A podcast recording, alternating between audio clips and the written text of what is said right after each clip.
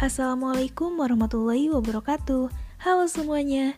Perkenalkan, saya Devi Puspita dengan NIM 2003702 kelas 1B Program Studi Pendidikan Guru Sekolah Dasar Fakultas Ilmu Pendidikan Universitas Pendidikan Indonesia.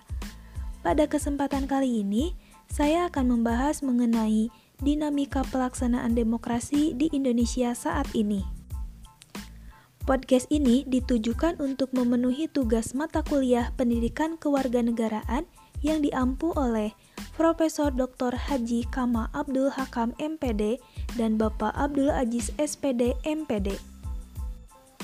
Sebelum membahas ke intinya, sebaiknya kita harus mengenal terlebih dahulu apa sih demokrasi itu?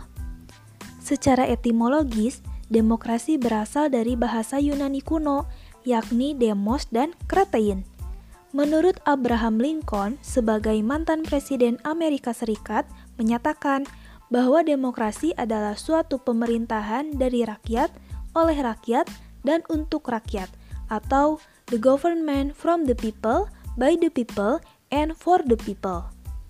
Sebagai demokrasi yang berasal dari budaya bangsa, kehidupan demokratis yang kita kembangkan harus mengacu pada landasan ideal Pancasila dan landasan konstitusional Undang-Undang Dasar Negara Republik Indonesia tahun 1945.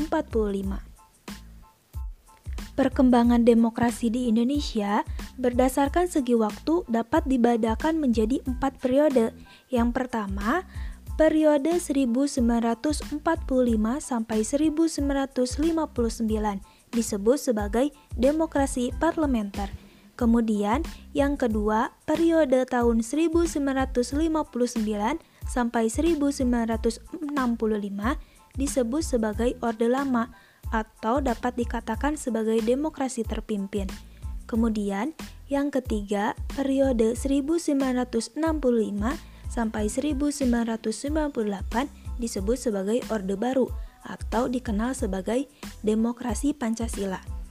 Kemudian yang keempat, Periode 1998 hingga sekarang disebut sebagai reformasi. Orde reformasi ditandai dengan turunnya Presiden Soeharto pada tanggal 21 Mei 1998 karena tidak adanya lagi kepercayaan dari rakyat terhadap pemerintahan Orde Baru.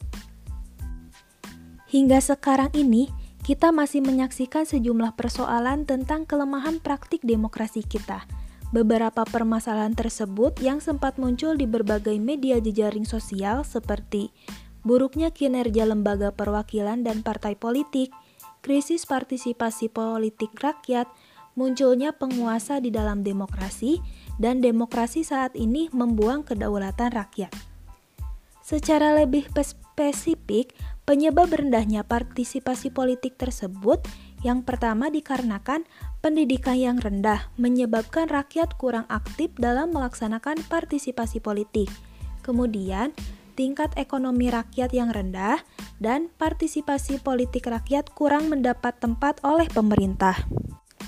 Munculnya penguasa di dalam demokrasi ditandai oleh menjamurnya dinasti politik yang menguasai segala segi kehidupan masyarakat, seperti pemerintahan, lembaga perwakilan, bisnis peradilan, dan sebagainya oleh satu keluarga atau kroni.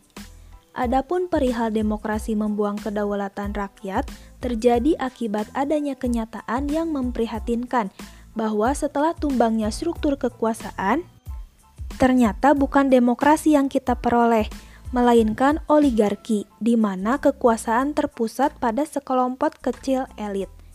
Sementara sebagian besar rakyat telah jauh dari sumber-sumber kekuasaan, mulai dari wewenang, uang, hukum, informasi, pendidikan, dan sebagainya. Hmm, mungkin waktunya sudah terlalu lama ya. Jadi, saya cukupkan pembahasan materi mengenai dinamika pelaksanaan demokrasi di Indonesia. Semoga materi yang saya sampaikan dapat bermanfaat. Terima kasih untuk teman-teman yang telah mendengarkan dan saya mohon maaf apabila ada kekurangan.